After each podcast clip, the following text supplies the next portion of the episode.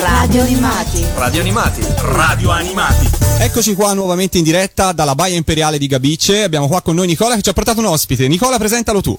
Allora, vi ho portato tra i, cinque, i quattro doppiatori che c'erano oggi quello che diciamo aveva più, più fan. Aveva proprio un fan club che eh, ti, ha, ti ha salito, diciamo. Salito, ma meno male, sono contento di essere qui, di essere venuto dopo tanto. Mi avevano invitato, io ciao a tutti, sono Giorgio Locuratolo e, e niente, mi sono presentato da solo. E è stato per me un piacere perché sono stato abbracciato da un gruppo di pazzi che mi hanno trasmesso una, una- un amore, un affetto per delle cose che io ho fatto tantissimi anni fa.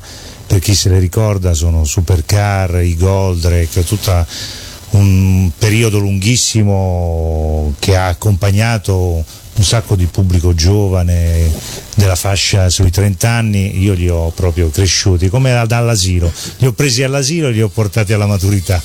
Quindi per me è stato una gioia vedere ancora questo affetto e questa attenzione per una cosa che io ho fatto tantissimi anni fa. Quindi sono contento di aver conosciuto tutto un gruppo di simpatici pazzi, diciamo la verità. sono anche pazzi. sì, anche perché noi eh, abbiamo fatto una radio proprio Eh. di sigle TV. Eh, quindi ancora di più Da cartoni animati, cartoni animati, tutti, poi hanno eh, io so- sono stupito perché si ricordano tutto le battute che dicevamo quindi fuori ci sono degli amici che sanno tutti i telefilm a memoria sanno tutte le battute puntata per puntata io sono sconvolto sconvolto dalla perché solo una grande passione, un grande amore, un grande affetto ti può tenere vivo una cosa così. Solo gli innamorati sono pazzi, solo- quindi voi siete dei- degli innamorati di me, insomma, di, di me indirettamente perché ecco adesso forse, vo- eh, forse in questo momento eh, non vedere ecco, e sentire soltanto la voce eh, per chi ha- mi conosce, chi ha sentito, ha seguito ha la sensazione proprio di, di vedere Michael perché non vedendomi quindi eh, tu vedi e senti sentendo la voce vedi anche lui no? lo immagini Come parlava Michael con Kit? eh sì, adesso Michael con Kit diceva al mio segnale scatenate l'inferno! Esatto, Povero Luca Ward sarà impazzi- impazzirà perché gli, gli fregò la sua battuta. No, Kit e, e Michael avevano un rapporto di odio-amore, cioè si, si amavano e si odiavano perché eh, un po' come erano come mm, eh, era diventata una specie di suocera Kit per, per Michael perché lo criticava su tutto, non gli stava mai bene niente, è diventato piano piano sempre più umano, quindi con tutti i difetti degli umani.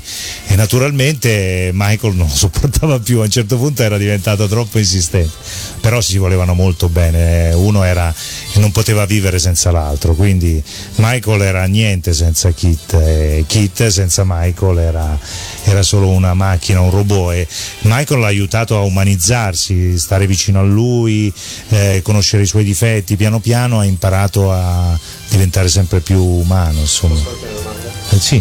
E, e gra- grazie a noi ti facciamo sentire più- sempre più giovane allora, ricordandoti i momenti Gli, gli anni ci sono lo stesso, però, però sì, mi ha, fatto, mi ha fatto molto piacere fare questo tuffo nel passato, perché comunque eh, forse le cose, le cose che hai fatto una volta, le fo- cose che hai fatto da giovane hanno un sapore diverso, non lo so.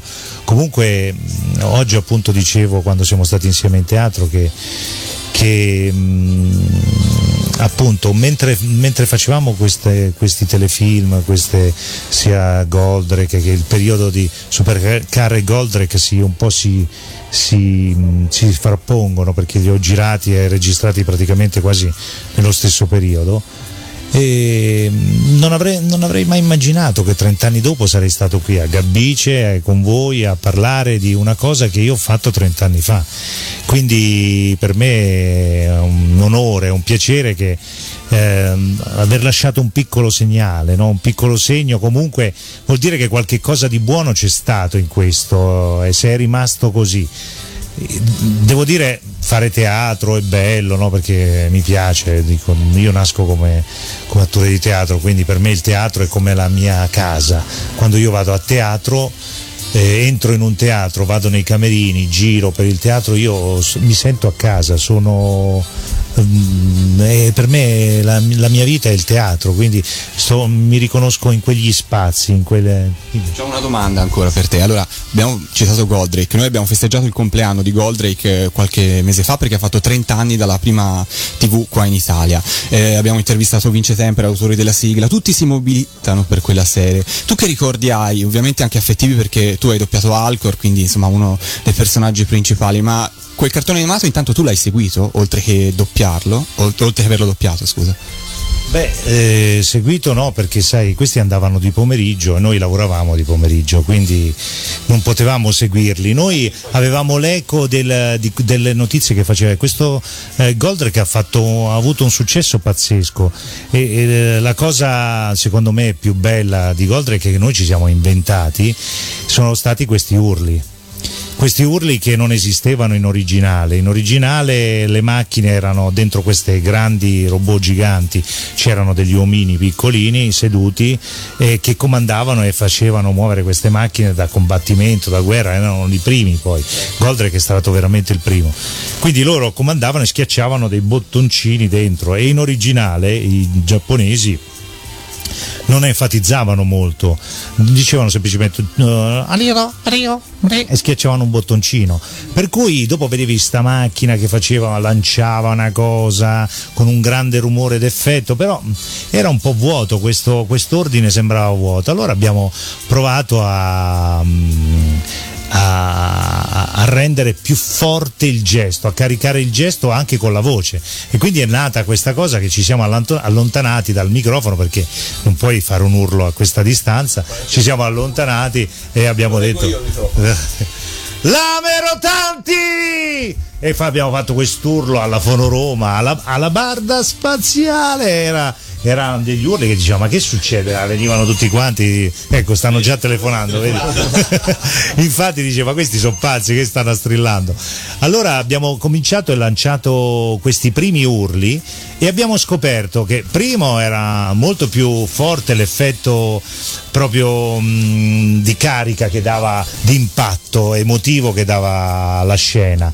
E poi abbiamo scoperto che le madri erano disperate perché i ragazzini cominciavano a tirarsi dietro le cose. eh, ehm, poi c'era la, la scena bellissima, eh, non so se vi ricordate, c'era Venusia che sparava le tette e non mi ricordo come era, perché, che cosa diceva. Ci dovevamo inventare delle cose anche non troppo porno perché capito, questa si sparava i capezzoli, ci dovevamo trovare una cosa, non mi ricordo che cosa diceva. guarda. Eh, però insomma questo, questo urlo che eh, ci siamo inventati e non esisteva in originale, eh, l'abbiamo fatto noi, creato noi e io poi questo me lo sono portato, dicevo oggi, in Supercar. Perché anche Supercar faceva Turbo Boost lui, faceva. Se senti l'originale proprio è Turbo Boost, anche un po' depresso, mi saltava. Le prime puntate era un pochettino giù. per cui era lui che eh, e lì anche lì ho fatto eh, perché si sentiva questo Turbo Boost e poi si vedeva la macchina che saltava il boom, boom, tutto il rumore, la musica, le cose, dico non è possibile che si sente turbo boost. eh.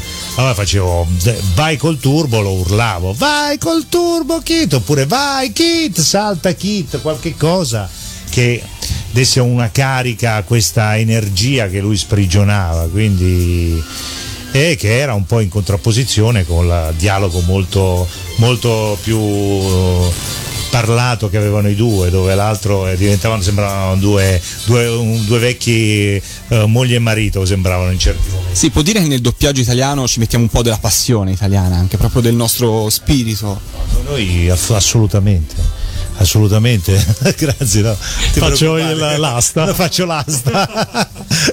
no, assolutamente ci mettiamo grande passione perché eh, ho l'onore di far parte di una delle categorie più straordinarie che c'è al mondo. Il doppiaggio italiano è il migliore in assoluto, credetemi, se andate all'estero e vedete i, doppiaggi fatti nelle altre nazioni dei telefilm, film, sono penosi. Noi abbiamo una qualità e una professionalità di voci, di distribuzioni, di, ehm, di calore, appunto, di, di, mm, amalgama no? fra quello che tu vedi e quello che senti tra la voce e la distribuzione che è eccezionale. Ma anche perché siamo un popolo di creativi e riusciamo anche ad inventarci poi delle Sì, cose. questo è stato eh, assolutamente inventato, il doppiaggio non esiste da nessuna parte.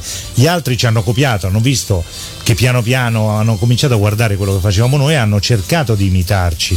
Per cui, sai, noi eh, siamo dei perfezionisti. Io ricordo, eh, eh, per dirti, perfezionisti che poi si incontrano con altri maniaci che perfezionisti e, e allora vengono fuori delle cose geniali. Per esempio, ehm, Full Metal Jacket è un film straordinario, non so se ve lo ricordate.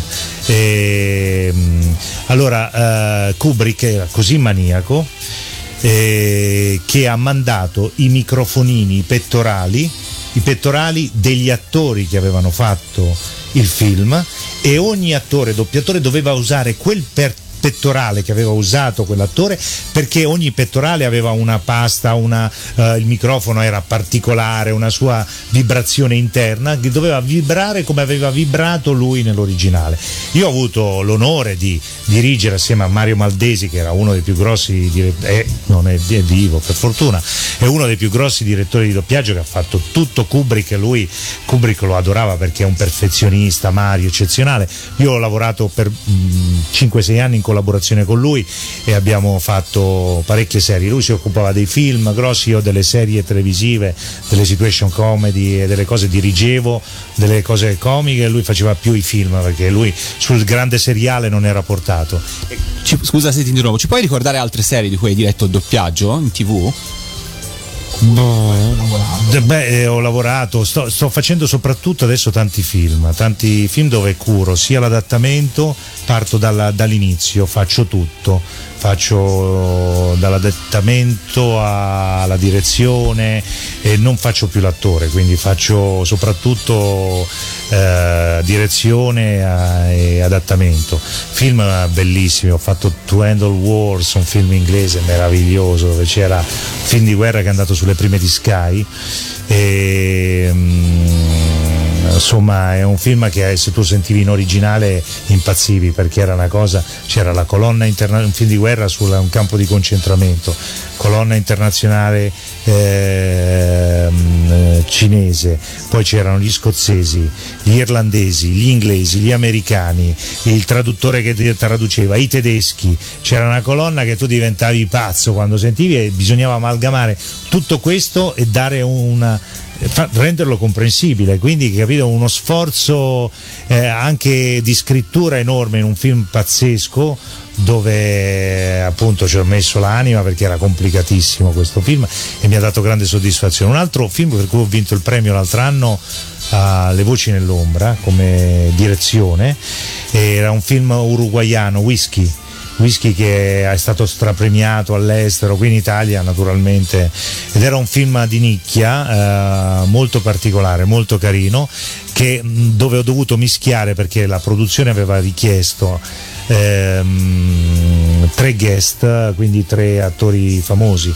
e l'hanno doppiato Antonio, Antonio Catania, Mita Medici e ehm, Gigio Alberto, erano i tre protagonisti che non sono doppiatori ah, cioè non lo fanno di professione tutti i giorni per cui loro avevano un po' il terrore ad affrontare questi personaggi. Quindi li ho messi a loro agio do- perché c'è tutto, c'è tutto un processo per chi non ha mai fatto il doppiaggio che è complicatissimo che nasce dall'emozione perché mm, noi facciamo questo lavoro con una grande naturalezza e solo così lo puoi fare e rendere bene perché se tu ti emozioni eh, perdi di naturalezza come un giocatore di tennis no? tu vedi il colpo che fa è naturale sembra facilissimo in realtà c'è una grande tecnica dietro questa preparazione e lui poi in quel momento anche se sotto stress sotto tensione durante l'incontro riesce a ripre- ripetere quel gesto con una naturalezza infinita incredibile e gli permette, questo gli permette di essere campione. Solo così riesci a superare Non ti rubiamo altro tempo, la serata qua sta partendo. Ti, ti ringraziamo tantissimo per tutta la giornata, per tanti racconti che ci hai fatto. Io starei delle ore qua, veramente. Ti dedichiamo Alcor perché c'è rimasto nel cuore e penso lo sia ancora nel tuo. Allora fa- facciamo così, lo facciamo annunciare da lui direttamente. Co- eh, come si intitola? Alcor. Alcor, e allora da Alcor, Alcor Grazie ancora, buona serata su Radio Animati su disco volante sembra quasi una stella